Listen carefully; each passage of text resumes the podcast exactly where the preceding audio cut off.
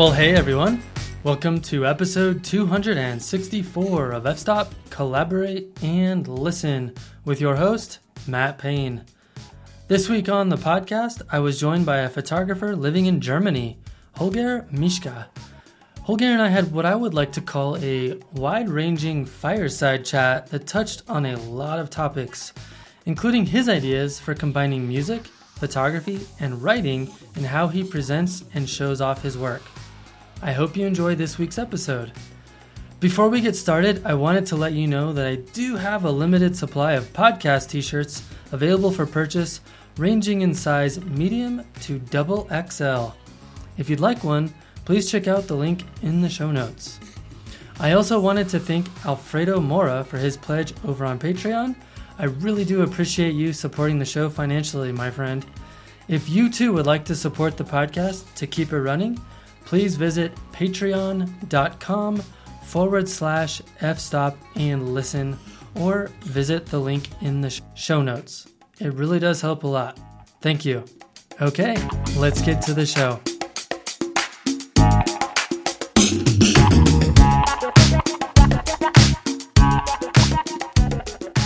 All right. Holger Mischka, it's great to have you on the podcast. Thanks, man. Great uh, for you for having me, and I'm so excited to be here. Awesome. Yeah, it's it's great to meet someone I've never talked to before, and sometimes that makes the podcast so much more interesting because it's like it's having someone sit down next to you at the bar and you just get to know them. Yeah. So it's it's fun. It is. It's, it's, I mean, I haven't been in a bar for ages due to the pandemic thing, but it's, yeah, it's, it's like that. And it, it's good to know that we have common ground, that we're talking about something we love and we were like uh, very passionate about. So that's, it's all good. It starts there. It's all good. Yeah. Awesome. Well, for people that aren't familiar with you, why don't you go ahead and uh, tell us about yourself? Yeah, I'm, uh, like you said, my name is Holger Mischka, just to say it right for once. And I'm from Germany, uh, Western Germany, that is. I'm like 20 miles off the, the Dutch border, if that means anything to anybody. I'm like 45 minutes from Cologne. Cologne is probably something that, that everybody knows more or less, even if not geographically. Um, I, I am a photographer. I'm proud to say that, but I'm not a full time photographer. It doesn't pay any bills because everybody knows how hard it is to sell prints these days and have these discussions about why is this one 200 and the one at IKEA is only 20. But uh, yeah, that's what it is. You hear it all the time. And um, so I'm. What pays my bills is I'm taking care of mental, mentally handicapped people. Like half to, uh, part. It's a part time job. I do 20 hours a week. That pays the bills good enough. Uh, and I've been doing photography ever since uh, I worked for half a year in Ireland, and uh, that was like I think eight years ago or something. And uh, yeah, it's it's. Uh, I got hooked on black and white digital photography, and even more so, I got hooked on this this whole mindset and and uh, thought process behind it, the philosophy, and how it all interacts with your evolution as a as a as a human being, as a person. so that's probably what we were going to talk about most. And uh, I don't have kids because I've been I've been traveling for the better part of my life, and and that was when you usually settle down and get a family started, which I didn't. Uh, but uh, I, I, got a wife and uh, we have a dog, and it's, it's not like a replacement for kids, but it, she keeps us busy enough, I guess. Sure, sure. Yeah, you, you might not know this since you don't listen to the podcast a lot, but uh, I've got my master's degree in clinical psychology, and I've definitely spent a lot of time doing a, probably a lot of the same type of work that you you do. Oh, okay. Yeah, yeah so we've got that in common. It's we oh, we, we will. I'm, I'm pretty sure we find a lot more to have in common. Not only because you you uh, have this background, but uh, the whole thing I, I, read about what you said about uh, uh in social media and on your website about uh, photography, and then your connection to this what was this Nature Photographers Network? Is it? Yeah.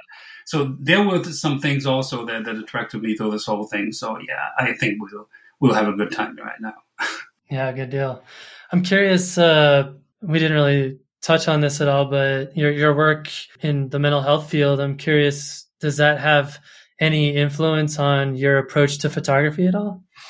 Um, as like I said, I, I, think that one of we were getting right into it. is one of my, my my basic ideas about this whole thing about photography is that I think everything is interconnected. Everything dovetails into everything else. Meaning, uh, my evolution as a human being, as a person, uh, and my evolution as a photographer slash artist. And I hate that word because I don't even know what that's supposed to mean. But all this is it's so inter, uh, intertwined that uh, uh, I, I can't think of the one without thinking about the other. And this this mental health thing, it, it was for me. it was interesting because I've been well, I wouldn't say suffering, but I've experienced uh, depression and anxiety for the better part of my life. So I'm I'm dealing with that all the time, and in a way, this this whole dealing with uh, uh, uh these people and to help them is it's, it's like therapy really because I'm often when I talk to them and they have problems and I'm, I'm trying to, to help them with their problems, it feels like I'm talking to myself because I'm giving them advice that somebody could give me as well. So it really helps me out to, it's like, it's like when you're teaching, when I was teaching guitar students, uh, which I've been doing off and on for, for like 30 years or something. Uh, it's interesting to see that, and that's the same with uh, photography workshops. These beginners, they come with these basic questions, and you're like, I haven't thought about that for ages. So, let me go back to the drawing board and, and reevaluate, and, and then I come back and answer your question. And it's the same thing. You, they, they keep you on your toes. They, they, they make you think about stuff that you thought like you've been through and you wouldn't have to deal with anymore, but you have to because you have to reevaluate your whole thing, your whole life, your whole uh, creation process, and then you, you do that all the time. I do that all the time, at least. It's it's it's that's one of the things. Uh, like we said this uh, before, this is not going to be a uh, not going to be a classroom situation. I'm not sitting here teaching people like I have something I've worked out and it's it's it's it totally makes sense. And that uh, if you only adapt that, then you will be a better photographer, a better person. That that's that's not the case. That's not what it is. It's just I have ideas, and if you can you, you can disagree with everything I say, but if you, if you do that, then it means you have an opinion of your uh, of your own, and that's a good thing. And then you realize that, and that that also gets you somewhere. See, when- we're gonna we're gonna have to put that disclaimer on like the front end of every episode from now on. yes, it's. I mean, it's. Uh, it's oh man, it's, it's, it's, see when you get me started about this thing because it's so so dear to my heart. I, I'm. It's not like babbling. You could just turn on the switch. You just just go away and have a coffee or something. I'd be talking for an hour about this. No problem, I guess.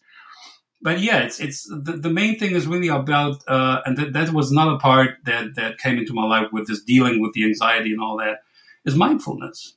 Because mindfulness is something, and I thought I realized that too. If you're a photographer, you got that built in, if you want it or not. If you realize it or not, it doesn't matter.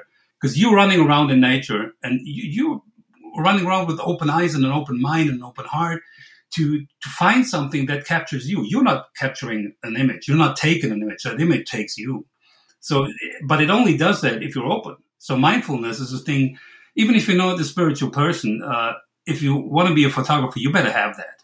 I agree. Uh, I think it comes more easily to some than others. Yeah, yeah. But that's yeah, it's, it's, maybe it's easier, but the, to, to make the beginning, the, the, the, whole concept of, of uh, how you could develop your photography by developing yourself, and that's something that Jay Maisel says, that if you want to make more interesting pictures, be a more interesting person. That's, it's really, it's basically, it's, it's absolutely simple concept of just do everything that you do mindful and be aware of what you're doing and reevaluate what you're doing. Not just think, oh, I've arrived. I'm like 50, I'm I always have to calculate that because I'm never up to date on my age. I think I'm 54. I think that yeah, yeah, I'll be 55 this year in October or something. But I can't say like I'm 54 and uh, I've been thinking about that enough and and uh, so I've, I've I think I found out everything there is to. It never stops, and you have even if you're 60 or 70, and you, even if you're supposed to be wiser than than younger ones, it's still you need to be open. You, you can, that's a fun part that I found with um, older jazz guitar players like Jim Hall or Kenny Burrell. They've been 80 or something, and they, they were still like, I'm practicing every day, and I feel like I don't know anything.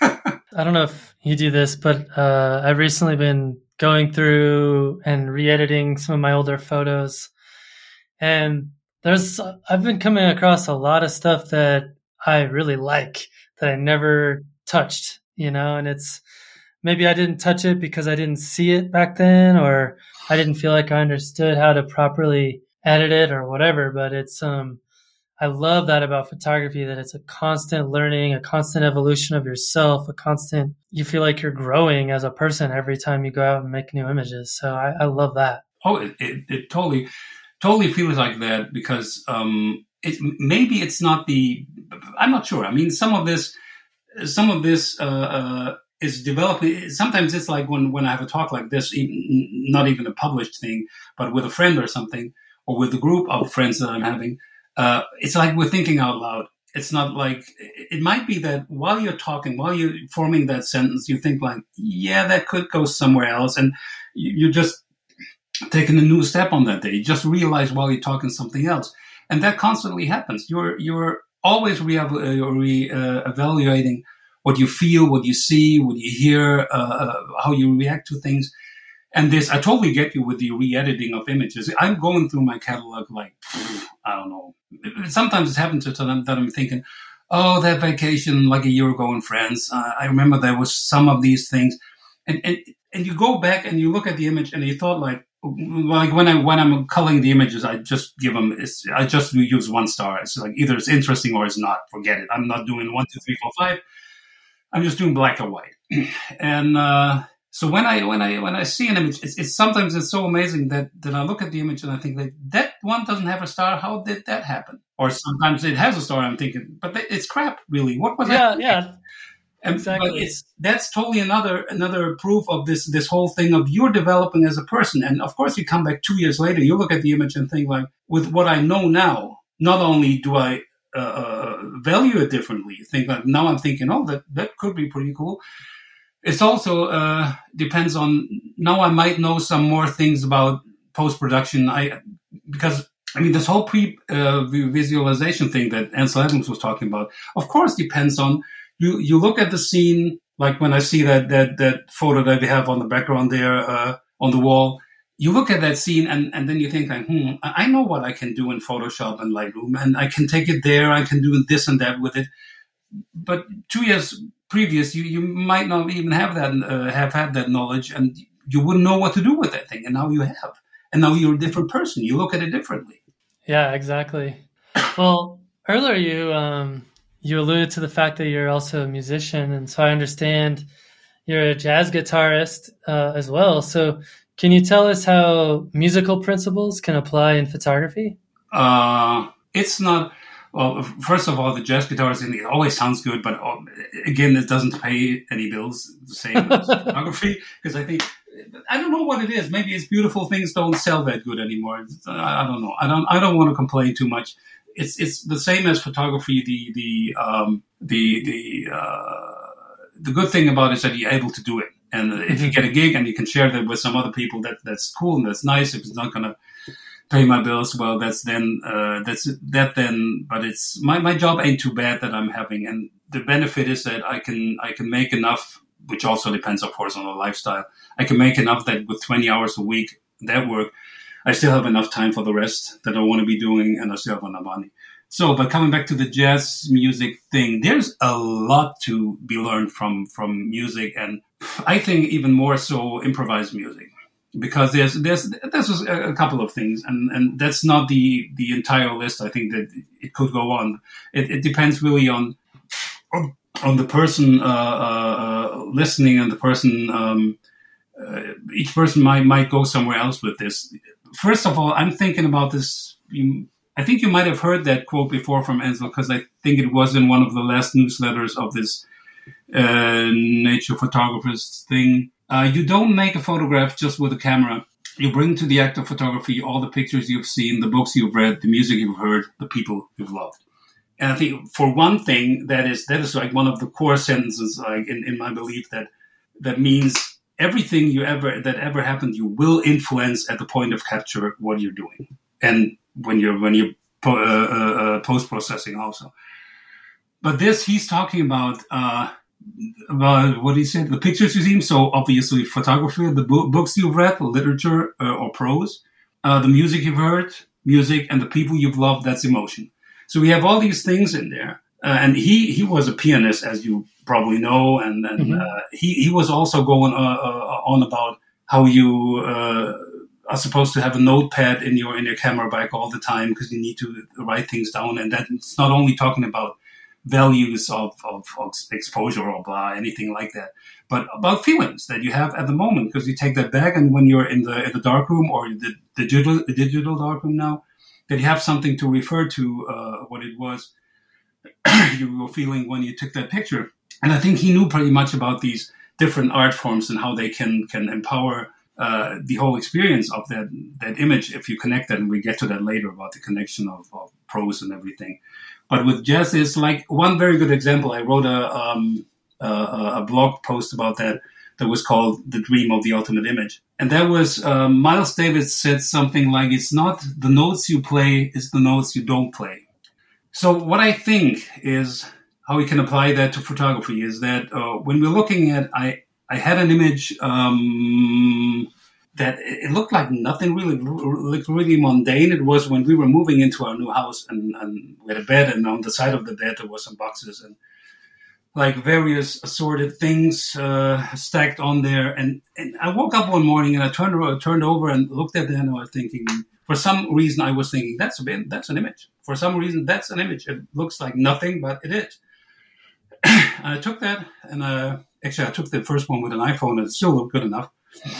And um, then I was thinking that the, and that's going back now to the Miles Davis phrase that the the the objects in the in the photo that wasn't causing uh, an emotional reaction with the with the viewer, and and it, it wasn't something about a narrative there it was more in the in the uh, the areas that were not focused, the areas that were dark, and that the interaction of these objects, not the objects itself.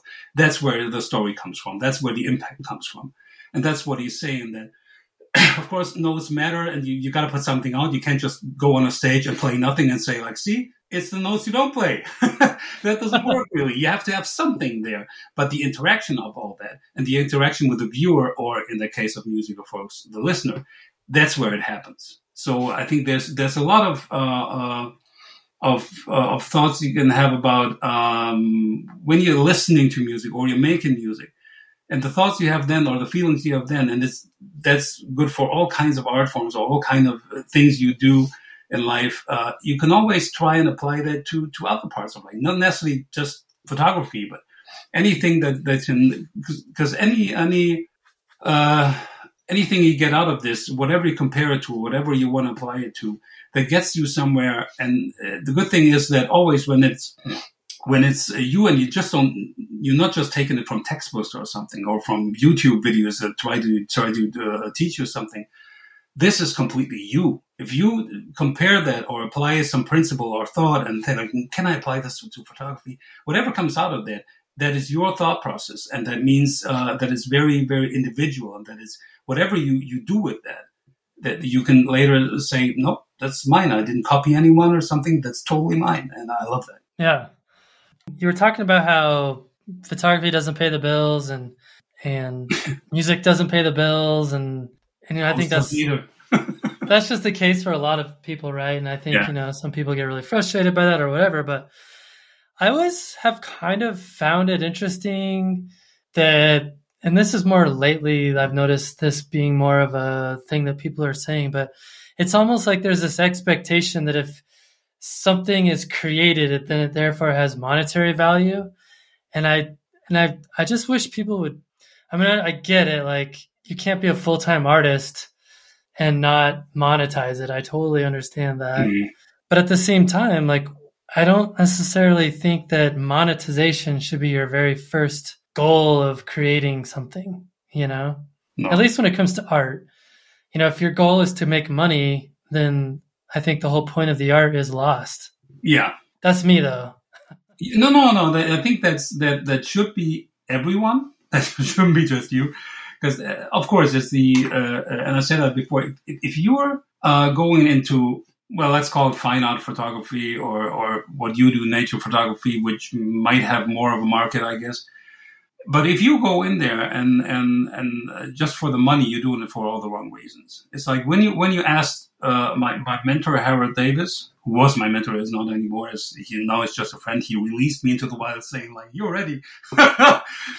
um, when, when he always says like when students ask him, so so how can I be a professional photographer and how can can I make a living out of that? He's just said, "Don't, just don't."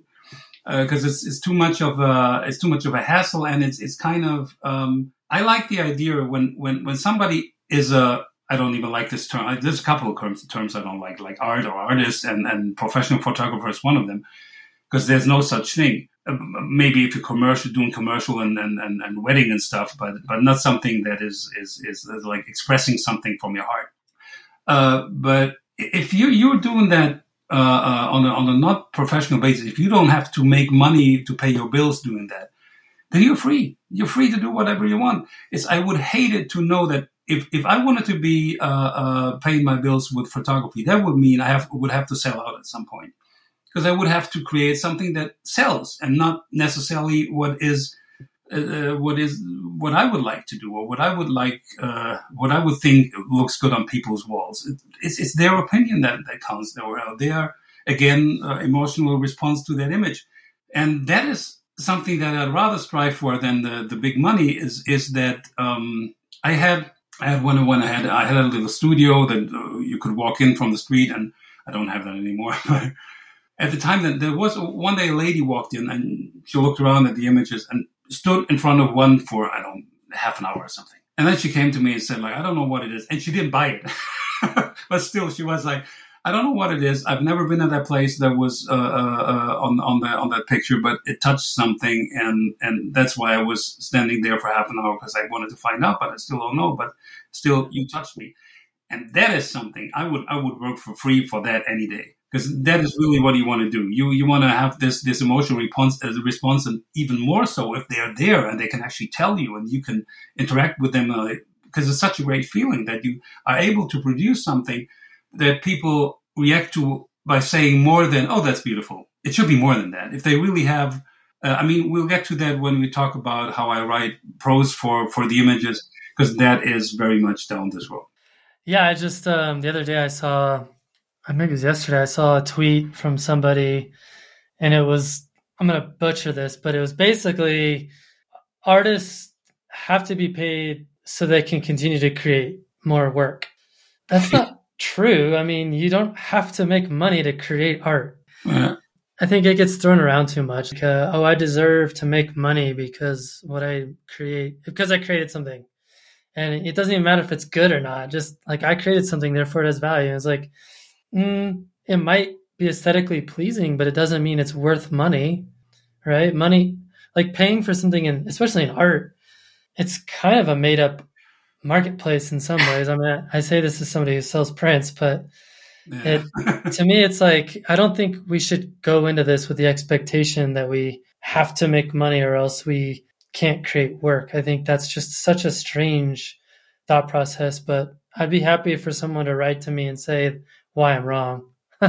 no, it's. Uh, um, um, I, I, I, totally hate this idea of, of, of somebody, and it, it sounds kind of arrogant when they say like, pay me so I can create more. I, I don't want to work. I, I want to have like like my, my, my days should just be filled with uh, filled with the, the glory of creation, and I don't want to do anything else.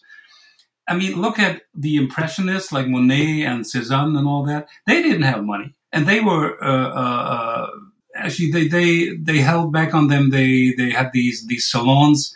Uh, you could you could uh, um, exhibit your your your paintings in and they had this this one guy I forgot the name uh, of the guy, but that was like an installed by the government, and he would judge who was to be in the salons or not. So basically, meaning he would judge what is art and what is not. You live, you die, and because you don't get paid if you know if you're not in that uh, exhibition, and and uh, that's the same. They weren't like so. Uh, they t- tried year after year to get into these salons, and they never got in and they weren't like so so I have to give up. No, and they and they were especially Monet. I, I saw this there, there's a beautiful uh, documentary from the BBC about the uh, the impressionists. And Monet was really he had nothing, and he had a wife and a, and a, and a kid to take care of, but he was still doing it. Of course, although he wasn't selling too much, if any. So that's the kind of attitude you should have. There's something you want to do. There's an urge to express yourself, and you haven't found a medium you're passionate about. You can do this, so do it, and don't ask yeah. for money about that. I mean, I don't have any problem with people making money or even lots and lots of money. You know, like that's great if you can find a way to do it.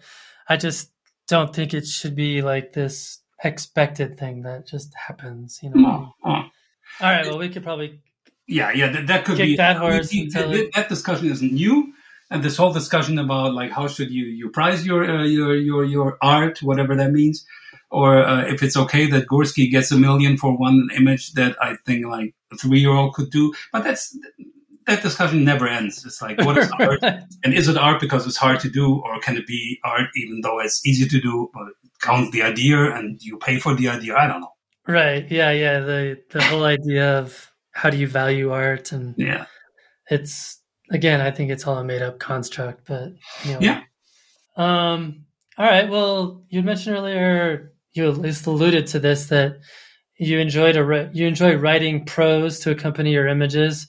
Oh yeah. um i'm curious why you do this and how does it round out your experience of making photographs? Um it's i think it started with uh that I, created something. I did pictures, and then uh, it sits there, and you're thinking, well, I could name it just "Tree on a Beach" or something, and that just didn't sound good enough for me. And I was like, uh, I, would rather want something like that sounds like a movie title or something, or, or like a song title, something like that. That's just more. It does. It says something, or it nudges you in in, in a direction that I that I think that that this this thing feels like. And then I started, because I thought that still wasn't good enough, I started writing like little things, just two or three sentences maybe. And sometimes it was, it, you look at the image and you think, what is he talking about? That has nothing to do with, with what's on the image and the title doesn't either. And it could be. It's just, it, it was a, a thing that either I had that thought uh, when I was taking the image or uh, when I was uh, post produce, uh, when I do the editing and then I sit there and I have some music uh, on and I'm editing and I have maybe a glass of wine or something. And somewhere between capture and the print, it's somewhere there, there is the idea and there's something it just pops in my head. And I, and I, I never, I never, um, I never thought I would, I should judge on that thinking like, like I said, that if, the, if these three sentences or two come up, and I think like that has nothing to do with this image. It isn't talking about anything that's in the image. The whole feel is like strange. And why is it there? I don't judge that because I'm thinking again, like, uh, uh, not only that I come like, like Ansel said to this, this, this, this act of photography, but also this act of, of my emotional response. And that, that is kind of, uh, an expression of that is that, that text, that prose that I write. Uh, I don't judge that. That's what the kind of person that I am at that moment and whatever happened that made me think of that when I'm looking at that image or when I'm editing that image. I'm not judging it. I'm saying, okay, if that's what I have, then that's what I have. And uh, the idea was not to uh, not to explain the image, of course. If you have to explain your image, then you're in trouble. Then your image is just not good enough. there's nothing in it. There's no gesture. There's no meaning. Nothing.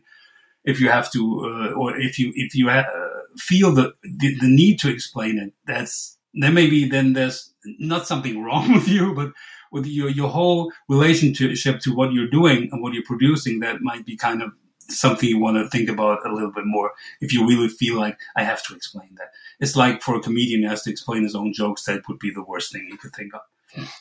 That's an interesting and, thought. Yeah. And, I, um, uh, and I'm at, so like when you're writing, you're not literally describing what the image is. You're, it's no. more about um, describing kind of the idea you're trying to convey or or what the image meant to you as the person who created it? Is that kind of what you're um, you're doing or? no i'm more i'm more of oh that that opens opens another box with the message you're, you're conveying because i don't think there is any and never has been.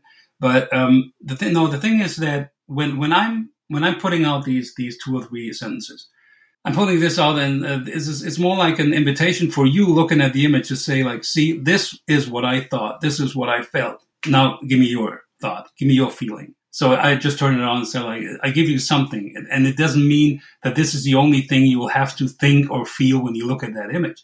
It's my idea. And I want you to give me something that's not equal, but you know, down the lines that look at that thing as long as you need to. Take it home, hang it on your wall, or just hold it in your hand or whatever. Take it outside, listen to music with it, whatever it takes. And at some point, I want to see you have a reaction to that and you, you, you express that because that's what I did when I wrote these three sentences. That's all I want. It's not with the message. I have a problem with this, uh, this thing, um, that people say like, yeah, I want to get this message across in the in the in the, in the image because I don't think there is one. It's again, it's the same thing. It's only about emotional response. That's all it is, and it's not a message. It's not something that I put in words and say like, if you understand this, then you've understood uh, uh, have understood my my image. It's not like that. I'm putting something out because I reacted to it. I was out there and saw it and thought like, whoa, maybe I didn't really think. I just grabbed the camera and took a picture of it because I thought that's great that's that's it, change, uh, it moves something inside me. And all I really want is not to to get a message across. I mean, there are images that get messages across. Like I was just thinking the other day, I saw this um, Vietnam War image of the napalm girl. You remember that? She was running down the road and that. Of course, that conveys somewhere the image war is awful and horrible and kind of that's what everybody thinks behind it. But I don't think it's actually it's not like these words pop up in your head. What pops up in you is a feeling that you look at and think, this is horrible. And why aren't these soldiers in the background? They don't show any, any, uh, passion for this girl. They don't help her. They're just walking behind her. It's, it's, everything in this image is, is awful. And then, and of course, then it gives you that feeling because you know where it was taken and all that. And then you kind of get the message. But it's not like, I don't think the photographer, Nick Ut in that case, uh, pointed the camera and that's like, no, I want to convey that war is awful. He just saw that and thought like, oh my God, if he thought at all, he just reacted and took that picture. And sure. that's what we should do. We see something, we get a response, we take an image and hopefully that can create a, a response in somebody else. And it's not mm-hmm. conveying a message. I don't even believe that so much. For you, for you. yeah, yeah. Again, like like I said in the beginning, it's it's only all I want to do is is maybe provoke people a little bit and get them to think for themselves and not just look at YouTube tutorials and, and, and read the books and say like, no, I know everything there is I need to know to take pictures and be a good person or something. No, no, no, no. You just uh, find your own thoughts, find your own from this. If you want to talk to me about this and you think like I'm wrong, very good. Just tell me what you think about it, and that's all I want to hear. Yeah, no, I, I like that. I, I think all too often, especially in landscape photography, it's it's about like shock and awe. Like, how can I get people's minds blown versus conveying some kind of more interesting idea or showcasing an emotion that I felt or whatever. So I think that approach has a lot of value. It, it would be bad, and, and I, I thought we were over that if it felt like competition. I mean, competition is maybe for commercial photographers, for wedding photographers, that you say like, look at my work, I'm doing this for five hundred dollars. The other guy, look at his work, he's doing it for four hundred, and then you compare, and there's competition. But in landscape photography or nature photography, and that where it's more about again, I don't like this thing, but it's art or something. It shouldn't be uh, comparing, or it shouldn't be a competition. And say like, I need to sell more pictures than this guy. That's not what it's, what it's about. We can do we can be uh, could be at the at the same uh, uh, spot and take a picture of the, the same vista, and still it wouldn't compete because you would be doing something totally different with it than I would do. So we would have something uh, very very different, and it, it's it's not like how could our personas compete? Why why should they? You, people could love your images and still love mine too, and maybe buy both if they're really so inclined to. yeah, sure. No, I I think there's definitely a danger in trying to compete with other people. Yeah. And why would why would you need that? Does it make you feel better if you can say like, I out whatever this guy? I mean, sometimes, yeah. yeah, some sometimes, but not in not in the big not in the big picture. If you're talking about what I don't know, baseball or something, I could totally see that. But it's uh, with, with this, it's like I don't compete with uh, anybody about being a better person than them or something. Yeah. It would be bad if they felt like a worse person than me, but no, no, that's there shouldn't be a competition about that, and in, in um, art either. So how are you? How are you going about combining music and prose and photography at the same time? It's um, I, I thought not because this this this combination of of the uh, the text and the the photos there was something I call two sides now, and it, that goes back to a song by Joni Mitchell that was called Both Sides Now, and somehow I turned that into two sides now. Whatever, I forgot the reason. I should have wrote that down, but. uh because this this whole uh, you know that song? No. Yeah, check Apple Music for it later.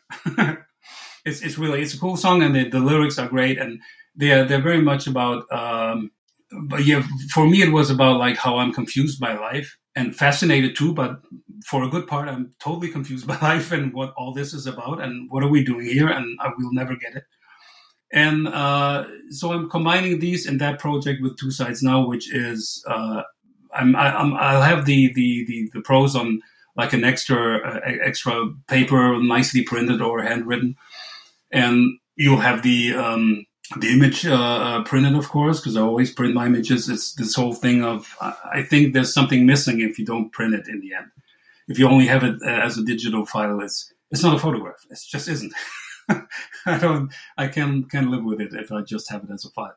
So I combine those, and then um, the the the next idea, and that was kind of laid back because uh, of the pandemic. We couldn't really do what we wanted to. That it, that would be called three sides now is that you add the music. And the whole idea was that uh, we would um, lock ourselves into a house with like a five piece jazz band. And uh, for a weekend and we we'll uh, project the, the, the images on a wall. And we just sit there in the dark looking at the image and then we have the the text which would be longer because if I only have three lines that's just not good enough. We're looking at something uh, there's a reason why all these pop songs are like four or five minutes or something. So we're looking at uh, like five minutes, and that means I, I need a short story of like 800,000 words or something like that. If you read that, usually that comes out to like five minutes. So you hear a recording of that text where I'm reading the, the story, and we're looking at the image and we're improvising to what we hear and what we see.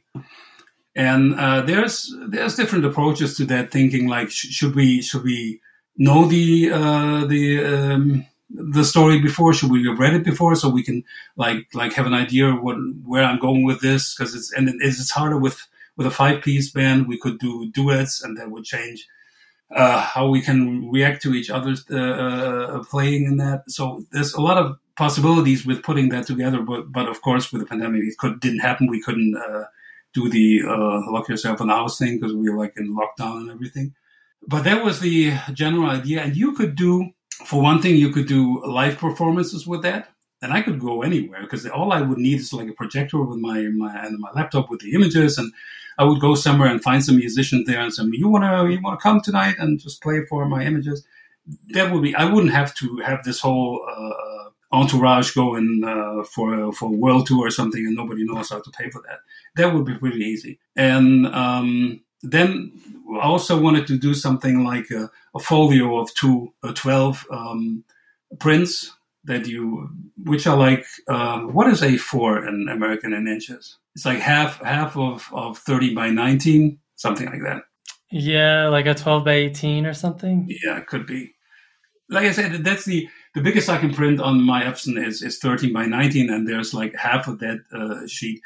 That's the size I wanted for this folio because that's it's a perfect size to hold in your hands and look at it for for like at arm length. That's that's pretty good. Uh, so you have these 12 images, and you have a CD or a USB stick, whatever works better, uh, with the recorded uh, story on it and with the improvised music on it and then you can you can you can uh, combine it whichever way you want. You can you can oh you can read the story because it's printed out and comes with the with the rest. You can read the story and listen to the music. You can listen to the story and look at the image, and you know you can combine it in whichever way you want, and that makes for it's like you don't look at it once and then it's done, and you don't maybe look at it next year again or something. You can do that a lot more because you can combine it in any other way. You could even take the the the uh, stories or music of one of the other 11 prints and try if it works on that one that you're looking at right now. And I thought it was, that was pretty neat.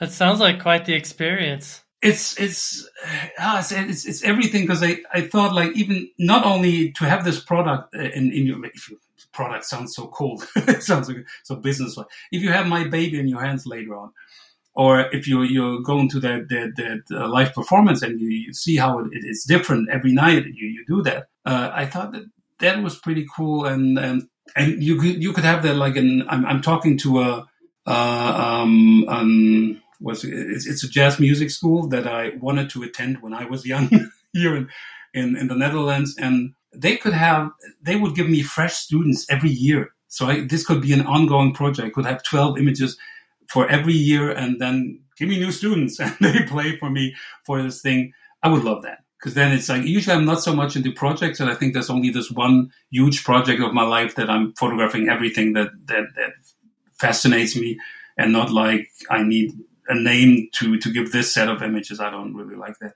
but that's the one time I thought like, no, this is a project I want to do this. Well, you started talking a little bit about printing your work, and yeah. I think you had mentioned that you like to print your work at smaller sizes, which is a little bit counterintuitive to what I think a lot of people are used to hearing. So, what why is it that you have that particular preference? Um, first, I thought it's it's that I'm sugarcoating that I only have this Epson SureColor P600, which only goes to A3 plus. And I'm thinking, well, maybe I should just say like, no, no, that's really what I wanted, and not this is only what I could afford. But it's not like that. It's really, uh, for one thing, I saw. You remember these images from Stieglitz's uh, galleries in New York, in like the American Place or something like that. These images there, and the, the, the even the paintings he brought over from Georgia O'Keeffe, or he he brought Picasso over and stuff. They were small and they were pinned to a, they, they really drove a pin to the thing to hang it on the wall. And I was like, no, my God, don't do that to mine. Uh, but they were not framed and they were pretty small. And I was at a Walker Evans uh, uh, exhibition here, and it was the same thing. They had some that they made later that were huge, but uh, a lot of these were, and that was just the te- technology you had uh, back then so they were pretty small and and I like that. And when when I now like like I said with these these smaller even smaller ones, the half of the A3, um, it's it's really good for holding that in your hands. If you have had something bigger, you, you wouldn't be able. You would have to put it down and then uh, step back and look at it.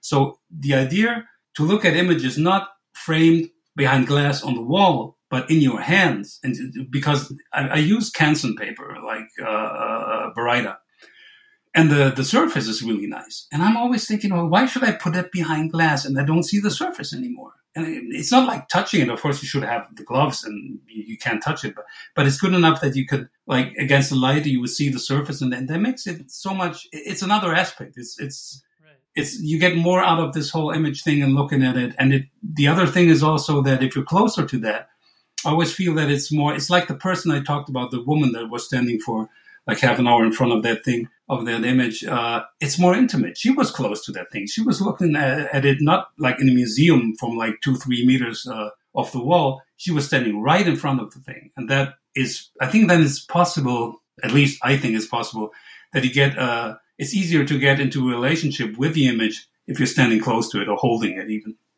Yeah, and I think that's where a really good book can can work really well because you kind of have the same experience. Yeah. You know, you're holding it in your hands and it's tangible and it's you know it's it's not like like you said you're not holding it out in front of you like see, arm length you know it's like see you, know, you, you're doing inches. it already you're you're you're um comparing the book to the to the image and how to handle that we were so used to have images on the wall and in a frame and behind glass and that and now we're saying why not why not treat an image like a book because there's something to read in that thing it's, it's the same thing i'm holding it and maybe I should try hanging the, the, the book on the wall behind glass. Maybe that's an idea too. I don't know. Maybe it doesn't work that good.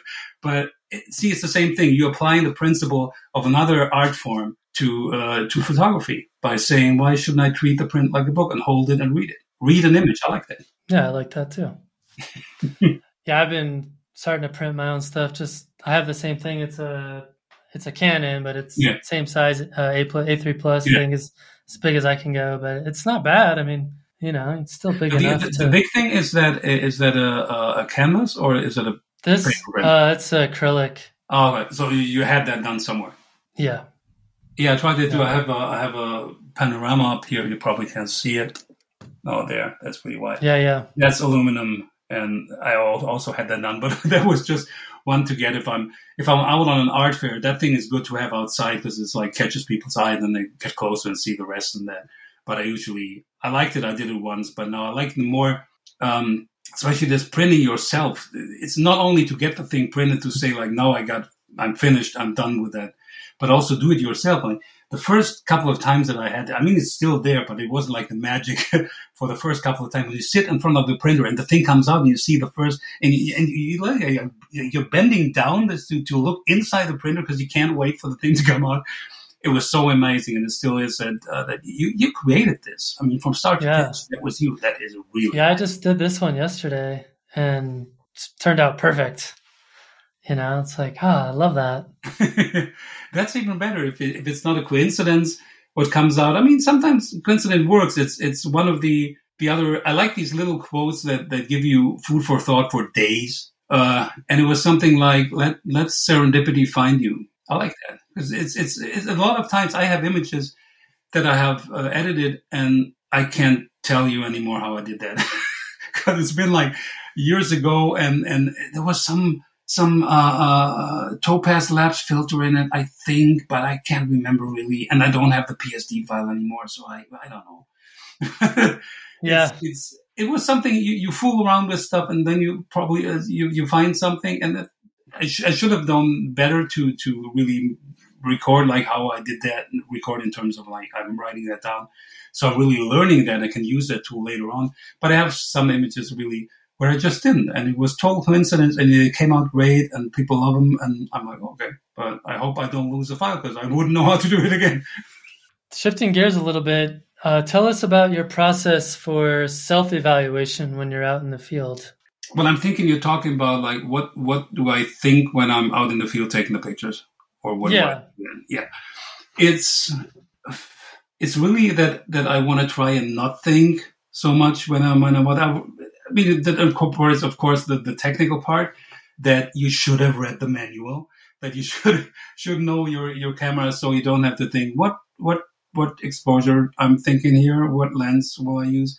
No, no, it should be the extension of your arm, the extension of your brain, and you just come up with a camera and it's basically all set and you take the image. And sometimes, I mean, lucky enough, uh, we, like you and me, we usually look at things that don't move that much. So it's, it's, it, it should be that I'm, I, I, it's, it's not the danger that I only have that one shot and then the image is gone. So that's good. But, uh, usually really in terms of, of, um, of choosing choosing the, the the the the image. Like when I see something, I'm not thinking so much about really. it's like I said. I think the the and I'm not the only one. I'm just repeating things here. Like like uh, I think Ernst Haas said something like, "The best images happen to you." It's uh, it's something that. I'm just there to witness that. And if I'm lucky, I'm there to witness something epic, something really great, something that touches me deeply. And when I pull it off, then that sometimes when I look at it's, it's going back to the like you said, going back to the older images.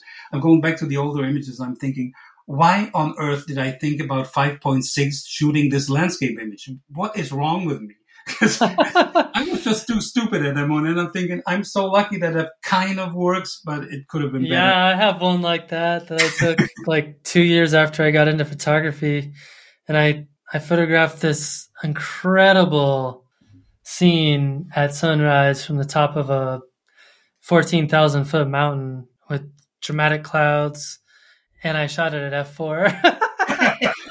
Beautiful. Yeah, yeah. Was, I mean, it, it's still fine. It's still fine, but like, in fact, I have it right here on my second monitor. Yeah. But I mean, it would have looked so much better at you know Yeah, but that, you shouldn't you shouldn't do that to yourself. It's still um and that is again I'm I'm I'm so glad that that a lot of the stuff I'm saying I can back up by with quotes by people that are so much more important than me. Uh, something like that, And, uh, an uh, technically imperfect shot with, with meaning and with, with something in it that, that's talking to you is so much better than something that's totally in focus and exposed really well in that, but it just doesn't talk to you. So I'm not worried about that. It's, it's just that, of course, I'm beating myself for saying, oh man, it could have been so much better, but could have been doesn't work for me. So, uh, no, when I'm, when I'm out there, I'm really only busy with being open and hoping to see something. And not about, about I mean, it shouldn't be Uh, it, it shouldn't even be that it's, it's like in, in meditation or something that you're not supposed to to uh, or let it put it this way. It works best if you don't ex- expect too much. If you don't even expect to be to be uh, uh, relaxed or anything. You just don't expect anything. And so everything you get then is is, is a gift and it's the same with photography then that I'm then going out there. And if, if I would be just expecting I think I need to find something. I mean if you go to these places that I that I see on the picture back there you don't have to expect it's just there. It's just epic and the, the landscape is so great. But if I go out here, uh, or yeah, well, anywhere for that matter, I don't expect too much. I, I, just have to be open and to be ready when when there's an image and when it uh, shows up, and uh, then be technically ready with a camera and with a mind that I can actually do this. And that that's all I need out in the field. And then it's it's something that also came from. Sometimes it's just single words that I'm thinking about. It's uh, like moment is a word or reality is a word that I'm thinking about when I'm photographing because the moment is it's again is a combination of, of what happens in music and what happens in photography is that music especially like improvised music like jazz is very much about the moment because I'm there and this other person that I'm playing with is playing something and I'm reacting to this and that can only happen in that moment not before not after and the same in in in photography you you're capturing moments that's all you do like at a 250th of a second or something. I don't know what defines a moment, how long that is. But you have that one moment you uh, you capture. But then it's interesting that whatever you uh, whatever happens after, you capture the moment and the the the the emotion you you can get out of yourself then or the the, the, the viewer that's going to last forever maybe or at least longer than that moment. I find it totally interesting that uh, this this whole uh, concept of time, if you think about that when you're pho- photographing, because you're that that was one of the the aspects that I thought about a lot when I was thinking about combining music and and, and literature uh, and photography. That photography was the one thing that didn't move in time. The music did, and the text did when you read it, but the the photo wouldn't move at all. And that was something that I kind of thought uh, later on when I when I do this uh, uh, like a like a folio thing, um, then I would probably not just have the, the photo sitting there because you'd be you, you, hear the music and you hear the, guy uh, uh, reading the story and the photo just sit there. That, that that wouldn't be good enough. So I'm thinking about doing something like a video thing with the uh, with parts of the image and some, somehow get the image into or some, like or like the instructions are Every 30 seconds, look at the next image. yeah, nah, that wouldn't be. But it, see, that that was uh, it wasn't only a problem that I thought is it is it going to work like this, or do I need to do something else? But this this this the introduction of this that there is a, a, a this kind of how this is going to work together, something that is moving in time and something that isn't, and we are doing something that isn't moving in time, but it's it's our our existence, our our whole uh, thinking is always based around time. What is going to happen tomorrow? What am I going to do? Why was last week so bad? And we're constantly thinking about in time concepts, and we're still doing something that totally has nothing to, to do with time. Only maybe that, that is stopping it for a moment. As you were talking, I thought of an interesting exercise because you said moment as a concept and I, I, I wonder what it would be like if every time you went out for the day to make an image, you were trying to capture a different concept. Like you said, moment, but maybe the next concept is uh, abstraction, or maybe the next concept you focus on is patterns, or maybe another one is beauty, or yeah. ugliness, or contrast, or whatever. Like only go out looking for those ideas. I wonder if that would change what you found interesting. I don't think it would change. But what I like is, uh, again, like I said it before, I like it when you have something very small in terms of the idea or like describing this idea you're talking about, you just talking about single words here. But if you ponder, you can, you can, like Edward Weston when he did clouds, he said like, I could do clouds for ages because there is this endless stuff in there. And you would think, but it's just a cloud what is that? But it's, you know, there's so much possibility in there. And I could imagine that if you go out there and, and you say like, I mean, you're limiting yourself, but you can do that. I mean, why not for a day? I, I wouldn't mind that. But even just say, I'm looking for, for beauty or something that that's even harder is is a beauty is something it can be something visual but if you're talking about like i want to go out and fo- fo- uh, take photographs of time right. that would be kind of harder because that's not a visual concept not really right. you could see you could maybe uh, uh, photograph decay or something and it's like this is in the realm of time so i'm talking about something that's close to it but it's not exactly but the good thing is that even if you're not coming up with any images, you've been running around the whole day thinking about one word and how you could express that. And you probably had some ideas, even if you couldn't successfully create something. When at least you maybe you thought about it and get close. We had something like this, and I had this. I have this this little group of we're four, uh, two two people from the United States, one from Ireland, and me, and we met on on uh, uh, conversations by John Conicello. He did this con- uh, Conicello's conversation for a year in the pandemic, I think, just inviting uh, photographers and, and they had a conversation like like we did, so showing the images because it was on on Zoom and we met there and we get together and we, we talk about these kind of things all the time. And uh, one of them, Joe uh, Yano from, from Seattle, he he showed me an image that was uh, uh, the, the, the rear part of a dog from from like up. Obviously, he was walking the dog, and the, the dog was a little bit ahead, and he photographed that from up here, from like where he was looking down on the dog, and you see uh, uh, the the um, uh, the street, the surface, the asphalt or whatever it was, a stone or some stone plates or whatever behind it. And and first you think, well, either you can look at it and say, oh, that's really artsy. If you just give me the story now that explains me why is that a good image, or we came up that we with this concept that we said this is like a lost moment because it's I, I have dogs too. Or I had dogs. No, it's only one, and I totally know that. Uh, looking down at my dog when we were walking, I'm just looking down to see how he's doing, what he's doing, why is he running ahead or something. So I saw that picture like a million times when I walked my dog. And the thing is that it's it's so common that you don't care to photograph it because why would you? It's so mundane. It's something that you see every day, and that's why I thought it's a lost moment. Nobody documents that moment because everybody thinks it's not worth it. I see it every day.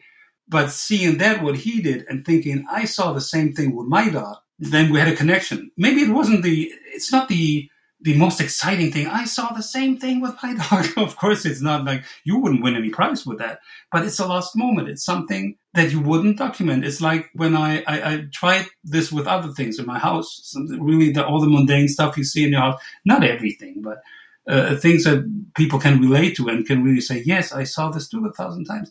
It's not great, but it, if you think about it, it's, uh, uh, it's all these moments that, that we waste in our life because we didn't do it, it mindfully. We walked that dog, but we never thought about, yeah, I'm looking at the dog. So, so what?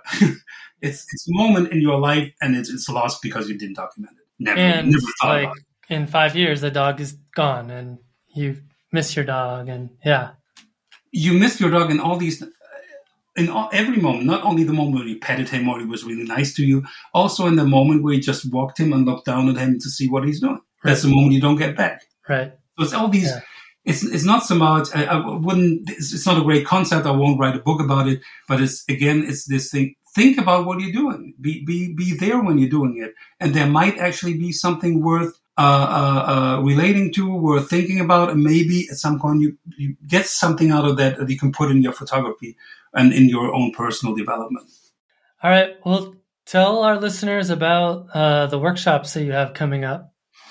Oh, we are like I said, this uh, this this this group we had uh, with the, the the Irish woman and the the two Americans, uh, because we thought that this this whole you mean like I mean like from the the, the quotes I'm quoting with Ansel Adams and Weston and and and Ernst Haas and the woman I've got the name about, and there's a, a ton more. You, there's there's so much good stuff. Like Vincent Versa- Versace has a lot of quotes in his books, and they're really good ones about that relate to to uh, practicing and art and whatever. Um, so uh, it's all there. It's it's not like something we invented now or I invented, uh, but it's I think it's neglected. It's people are like uh, you could if you look at uh, YouTube, which is I mean I like downloaded half of YouTube when I started out just to learn how uh, all of this works and and uh, uh, you you find a lot about uh, Photoshop techniques and, and and camera and lenses and stuff and all this, but not so much about really what like what we just talked about stuff like that. And I think that's uh, that's very underrated because it's it can do so much for you without even paying anything. It's not like you're not done not going to need the Z9 by Nikon or whatever and spend a break the bank and have to explain your wife why you won't eat warm food for the next half year or something. It's, it's nothing like that. It's, it's just try something else, try thinking differently, try to be open. It doesn't cost you anything. It can do so much for you. So we were thinking uh, we want to do something like uh, it's not so much a workshop. We could call it retreat. And we're, we're starting this uh, this summer. We are getting together in in a we found this great little village in, in southern France, which are like 24 people live there or something. And it's at the end of a, uh, of a, of a valley. So there's no, um, no passing through traffic. You, you go there to that village or you don't. So nobody else is coming through that, that valley there. And so it's a place very remote, and at night you only hear a creek and the birds, and that's all you get. It's very, very relaxing, and it comes down, and it, it just makes you uh, when I got there first, I thought like I'm gonna run through all of the neighboring uh, uh valleys, and I'm gonna do like fifteen thousand images in the two weeks that I'm here. But after the second day there, you're like, no, I won't. it's not that you're getting lazy, but it's it's you get more relaxed about it. You're you're not under pressure so much anymore. I, when I come back, I told people I'm going to south of France. I need to come back with something that shows I was there. and, uh, no, it's totally not like that. And that is an experience that we'd like people to have that they, uh, that they shouldn't let them get, get themselves uh, under pressure like that. And in a, in a, in a setting like that, then we're going to talk about things that, like we talked about today, uh, how all this, this, uh, these thoughts you can, you could have and that you should, uh, uh, evaluate for yourself whether that works for you. Cause, cause all of this is, it's nothing like, again, like I said, it's nothing that I think uh, you should just incorporate in what you do one for one. You can't just say, "Oh, okay, I'm just going to copy that, and that, that's good enough for me." The thing is, you have to find out because I did the same thing. It's it's not like like I copied uh, all of this from and, and, from from Ansel Adams' biography and say like whatever he said. Uh, I'll subscribe to that. It's it's not like that because he's a different person, totally. And I'm not competing with him. also, at any uh, at any rate. But um, if if we can make people, the thing is just really to make people think and have their own thoughts and and and find something in there that is that's another word that's very interesting uh, uh, when it comes to photography is reality. Reality is is what you believe is real to you and you agree on with the society because it would, would be kind of strange or that they would uh, send me to the to the nut house or something if I uh, uh, say like, no, this is real and my reality looks so much different than yours. People would think I'm weird, but it's reality. Really, is is the stuff you believe in, and then agree in a in a, in a society uh, uh on. And, and it's but it's still when when we're talking about photography, like going back, of course, with black and white, with the way it all started, and what it, what is mostly what I'm doing. Um, of course, it's not real. Nothing is black and white. We all know that. But it's an uh, for me, it's a reality because because it's my interpretation of what I uh, what I saw. It's it's more like uh, that you should photograph not so much what it looked like, but what it felt like. And so, like the, the black and white works in that in that way for me. And that's something like these ideas, something like that, that you can then uh, apply in a way that suits you. That's something we want to uh, come across, uh, want to uh, talk to people about that we take on these work, yeah, retreats, not workshops. I, I love it. I love it. And and lastly, who would you recommend our listeners learn more about? Um, first is definitely Harold Davis because he was uh, he has a lot of uh, you can look for him on, on YouTube.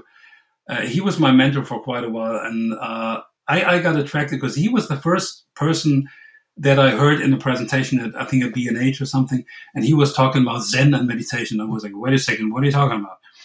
It's uh, that in connection with photography, I found that very interesting. And he's such a nice guy, and he has a lot of stories. And, and uh, yeah, he's he's totally also into this. Uh, although he's just now he's mostly into he's doing um, flowers on on light boxes and stuff like that when he's featured on actually on two um, American stamps right now. Uh, I don't know whether that's a big honor, but it's it, it sounded like something. Uh, so they would just uh, uh, put out. And um, then I have Michael Newler. He was, uh, if you remember, the Explorers of Light. That was a program that Canon had, I think, 10, 20 years. They still have it. They still have it. I think they they re revived that. It was, uh, but, but it's definitely not with him anymore. He, uh, uh, not well, not invented, but he, I, I, think he had the, the general idea, and then he got all these uh, people together. I think it was the seventies, and um, it was a who who is who of, of, photography at the time, and it was a really great problem. They they traveled the country and taught people about uh, photography, and that it must have been really cool. Of course, I wasn't around back then but he's a great guy. He's uh, I don't know exactly how old he is right now, but it's it's like man, he has so many stories. It's so great. he is to to. I mean, with with me, it's I have these ideas now, but he can look back at all these centuries and can really tell you something about what what happened to photography, where it went from, where it started from. Not exactly start. He wasn't around in the 1900s. He's not that old. Uh, but anyway, he's a great guy, fun too. And Jeff Schewe, he was. Um, if you read his his books, uh, he, he's, he's a totally uh, Thomas Knoll fan, uh, the guy who kind of made Photoshop, started it, and he was also uh, I think one of the the main testers. Actually, they they started the whole Lightroom project when Lightroom wasn't even called Lightroom at his house, and they had this first meeting there talking about like how could how could we do something? Like this, have a program that manages uh, images, and also you can uh, have a raw editor in there and he's totally, if, if you need anything, if I have something in Photoshop that I forgot and don't know about, I can mail him and ask him because he, he knows all that stuff. But he also has, he was a commercial photographer in Chicago for a long time, so he has a lot of stories too. And the last is something, uh, uh, something, someone I uh, only learned recently about, uh, Huntington Witherill. I think he's from California too. And he does also black and white was totally interesting me. When I saw his images, it's, it, it, they had a really, uh, a lot of them look like etchings. It, it has this this this quality to them. And I was then I was of course interested in like how we do that. And he's that kind of guy. He's like I don't care about the latest technology, and he has all this old stuff. And he's so he's putting out this really high quality stuff. And, and gives you, but, but still tells you, you, you don't need the latest technology for that. Of course not. I mean, everything we have probably is better than anything Ansel Adams ever had but uh, some people just think it's not good enough. You have to have the latest M1 Apple chip, and what, what do I know all this? So he's he's not uh, subscribing to that, and has also also he has 30, 40 years or something of photography under his belt, so he could tell you something about that too. Awesome. Those are great recommendations. I appreciate it. And uh, Holger, this has been a lot of fun. Yeah, I think so. yes, I liked it too. And uh, yeah, just, what is it now? Oh, yes, it's it's longer than I thought. It, does, it doesn't feel like that. It's always I had that feeling when I when I was when I was uh, uh, when we play with a band or something, and you get on stage and you're like nervous, and then you think, oh man, I'm not going to go through that. Is something's going to go wrong? And later, and you, you come back, you just turn around and do it again. But it it always feels like again, that's the concept of time totally doesn't work here. It did it didn't feel that uh, that long. I know, I get it. awesome.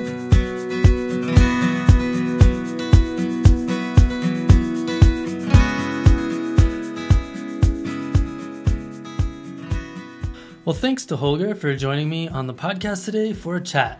I had a great time. If you too enjoyed our chat today, you can catch our bonus episode over on Patreon, where Holger and I talk about practicing photography without a camera, something he does every day. To listen, just head over to patreon.com forward slash fstop and listen, or check for a link in the show notes. Before we part ways, I wanted to let listeners know about an exclusive offer made available only to you. We've partnered with Nature Photographers Network, the internet's premier landscape and nature photographers website, and it's chock full of articles and engaging forums dedicated to our craft and art form. NPN is now offering podcast listeners a free 30 day trial to the platform, plus 20% off their first year of membership. Also, included with your membership are discounts to all kinds of things that you're probably already looking at buying, so it's really worth it. Just head over to naturephotographers.network forward slash fstop or find a link in the show notes to get started with your free trial today. Next up on the podcast, we have Simon Baxter, a woodlands photographer and YouTube sensation who was a pure delight to record with, so don't miss that one. Okay, that's all for now. Thanks for stopping in, collaborating with us, and listening. See you next week.